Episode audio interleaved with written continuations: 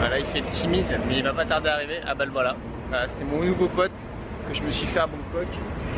Donc, qui s'appelle euh, Mike. Voilà, c'est son prénom. Je viens de le baptiser, il n'en avait pas encore. Et là, il se régale, il est en train de se faire un petit, euh, un petit morceau de pastèque. C'est la régale pour lui. 7, 6, 5, 4, 3, 2, 1. You'll never have the sacred stone. Oh, this you crazy mother.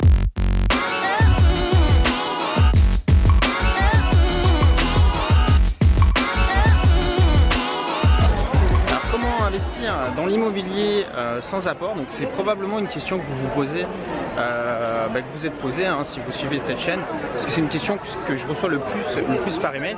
Il y a beaucoup de personnes en fait qui voient, alors ça a été popularisé sur les vidéos YouTube, comment investir dans l'immobilier sans apport, euh, c'est super simple, tout le monde peut le faire.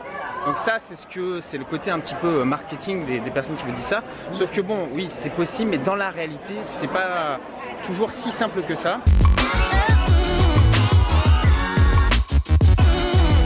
Il y a sept choses que vous devez connaître, donc restez bien avec moi jusqu'au bout. Donc la première chose, c'est de connaître la règle des 33%. Celle-ci, vous la connaissez forcément. C'est tout simplement, bah, si vous gagnez euh, 1000 euros, euh, vous allez pouvoir rembourser une mensualité qui va jusqu'à 333 euros. C'est la fameuse règle des 33%. Donc pour vous donner un ordre d'idée, si vous gagnez aujourd'hui autour de 1500 euros, vous allez pouvoir emprunter 100 000 euros. Voilà, ça c'est un ordre d'idée à garder en tête. Donc ça c'est dans le cas où vous achetez votre résidence principale. Maintenant, la deuxième chose à savoir, c'est comment ça se passe si vous faites un investissement locatif. Donc là, euh, mettons que vous fassiez un emprunt, ben, euh, tout simplement par exemple vous remboursez, je sais pas moi, 1000 euros euh, de crédit euh, tous les mois et vous rentrez 1000 euros de loyer. Mais en fait, ce qui se passe, c'est que la banque ne va pas prendre en compte les 1000 euros de loyer, elle ne va elle va pondérer ses loyers à hauteur de 70%, ce qui s'appelle la règle des 70%, ce qui fait qu'elle va considérer en fait que vous rentrez 700 euros, mais vous en sortez 1000, donc vous êtes en déficit de 300 euros. Donc l'opération ne s'équilibre pas. Et ça, c'est quelque chose en fait que les gens comprennent mal souvent parce qu'ils me disent voilà, j'ai dit à la banque que j'allais faire un investissement locatif, le loyer couvre la mensualité de crédit, et pourtant les banques me disent non, je ne vous prête pas d'argent. Ou alors oui, on vous prête, mais il faut que vous mettiez 10 ou 20% d'apport. Ben, c'est tout simplement parce qu'ils appliquent cette fameuse pondération donc, vous, si c'est votre premier achat et que bah, vous voyez que vous avez trop de refus euh, au niveau des banques lorsque vous présentez votre dossier en investissement locatif, une petite astuce, bah, c'est tout simplement, si par exemple aujourd'hui vous êtes locataire, c'est de dire que vous allez acheter votre résidence principale. Alors évidemment, il faut que ça colle. Si vous habitez à Lyon et que vous achetez, je ne sais pas, pour investir à, Bordeaux, ils vont vous dire ouais, mais pourquoi est-ce que vous achetez là-bas alors que vous habitez euh, pas du tout à côté? Donc il faut que ce soit à peu près dans la même ville ou dans le même secteur. Mais à ce moment-là, les banques, c'est vrai qu'effectivement, elles seront plus enclins à vous prêter si vous présentez en fait le dossier en résidence principale. Bah, pourquoi? Parce qu'elles, en fait, ça les, ça les sécurise tout simplement, parce que vous allez rester client chez elles du coup pendant 20-25 ans, parce que vous achetez votre résidence principale. Ce qui n'est pas forcément le cas en fait quand vous faites un investissement euh, locatif. Donc ça, c'est une petite astuce de présenter le dossier en résidence principale. Donc la quatrième chose, si vous voulez justement utiliser cette technique-là, de présenter le dossier en résidence principale, c'est de ne pas demander de prêts spéciaux. Vous savez, vous avez le droit à des prêts à taux zéro lorsque vous achetez euh, votre résidence principale. Bah là, si vous faites de l'investissement locatif par la suite, bah vous, vous serez en fait en porte-à-faux. Donc euh, si vous faites, si vous utilisez cette astuce, bah, c'est tout simplement de faire des prêts euh, classiques. Ne demandez pas un prêt spécial qui vous permet de bénéficier de réduction, parce que là, en fait, ça ne va pas être légal. Maintenant, pour les gens qui se demandent est-ce que c'est vraiment légal si je présente le dossier en résidence principale et que derrière j'investis, vous pouvez très bien acheter votre maison et une fois que vous êtes propriétaire, décider de la louer. Enfin, je veux dire, il n'y a aucun souci par rapport à ça. Cinquième point à connaître pour décrocher son prêt sans apport, bah, c'est de faire beaucoup de banques. La plupart des banques que vous allez voir, clairement, je vous le dis, hein, je préfère être franc avec vous. Moi, je suis un ex-banquier, donc j'ai fait monter des dossiers de prêt pendant presque 7 ans. Euh, les banques, elles vont vous dire non. Elles vont vous dire non. Si vous allez voir, 80% des banques vont vous dire non. Maintenant, vous n'allez avoir que 20% des banques qui vont accepter euh, d'étudier votre dossier. Donc, ne vous découragez pas, mais il faut vraiment aller voir 7, 8, 9, 10 banques clairement, vous allez voir un premier banquier, il va vous dire mais non, c'est pas la peine, achetez votre résidence principale. Un deuxième, il va vous dire mais non, mais laissez tomber. Et la plupart des gens, en fait, s'arrêtent au bout de deux, trois refus.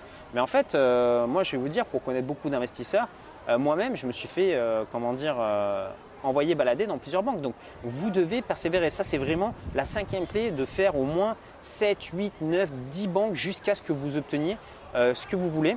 Donc, vraiment, euh, allez voir un maximum de banques. Sixième conseil que vous devez appliquer, c'est ne faites confiance à personne lorsqu'il s'agit d'investissement, euh, que ce soit un banquier, que ce soit un courtier, que ce soit même moi.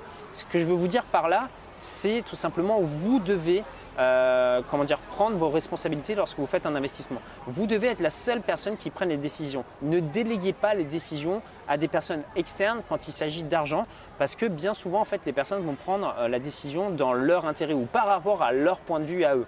Donc vous voyez, tout le monde n'a pas les, forcément les mêmes points de vue. Moi par exemple, ce qui m'intéresse c'est d'acheter euh, des appartements qui s'autofinancent et de les rembourser le plus vite possible. D'autres personnes, donc moi quand je vais vous donner un conseil, je vais plutôt vous orienter là-dessus. D'autres personnes, elles, bah, c'est tout simplement d'acheter des appartements, mais de tirer euh, les bénéfices en fait. par exemple, s'ils font 200 euros d'excédent, bah, de, les utiliser pour eux pour vivre tous les jours. Donc tout le monde en fait a une stratégie différente et vous en fait vous avez vos objectifs. Donc vous devez définir votre stratégie vous-même et ne pas écouter ce que vous disent les autres personnes à côté et ne, faire confiance qu'à vous-même et à votre propre intuition. Euh, le septième point que vous devez connaître qui est hyper important, c'est souvent en fait quand vous allez donc euh, faire un investissement locatif, ce qui va se passer, c'est que vous allez donc acheter euh, votre appartement et vous allez également faire des travaux. Donc qu'est-ce qui se passe en fait? Comment ça se passe concrètement à la banque? Bah, Imaginons que vous ayez par exemple 100 000 d'achats d'appartement et 20 000 euros de travaux. Bah, la banque en fait, au moment où vous signez chez le notaire, elle vous donne pas 120 000 euros. En fait, il vous donne que 100 000 euros et éventuellement les frais de notaire qui payent ensuite. Mais pour les 20 000 euros, bah, c'est soit à vous les avancer et ensuite la banque vous les, euh, les rembourse après, soit à ce moment-là, la banque peut payer l'artisan directement. Mais euh, clairement, si c'est vous qui allez acheter les matériaux et euh, vous faites faire le travail à l'artisan, la banque elle va vous payer que les factures de l'artisan. Si vous achetez les matériaux, la banque elle va jamais vous payer. Donc vous vous demandiez à tout prix à l'artisan d'acheter tout ce qui est matériaux et meubles. Sinon, en fait, la banque, bah, en fait, vous paiera pas euh, puisqu'elle débloque les fonds que sur facture, donc ne pourra pas vous débloquer ces fonds-là. Ou sinon, il faudra que vous les avanciez vous-même, que vous présentez les factures. Mais vous voyez l'idée, c'est vraiment important de faire attention à ce point de détail parce que ça, personne ne vous le dit jamais et pourtant, euh, ça peut bloquer en fait euh, derrière, bah, au moment où justement il faut commencer à faire les travaux.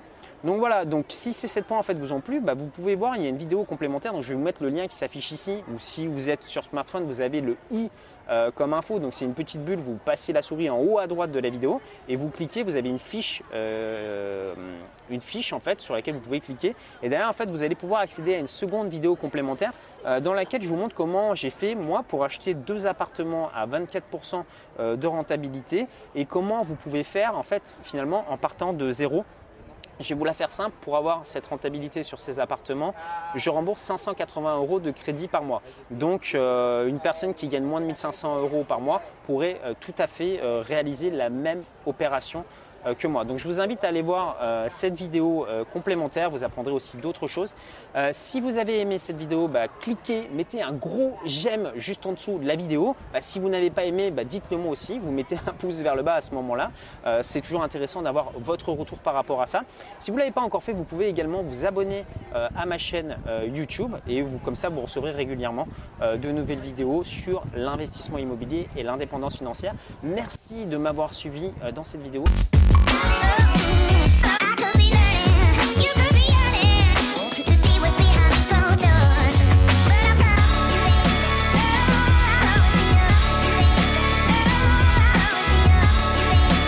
Venir euh, passer des vacances en Asie, bah, si vous n'avez jamais été, euh, comme c'était mon cas, bah, venez faire un petit tour, vous allez voir c'est très sympa et c'est très dépaysant.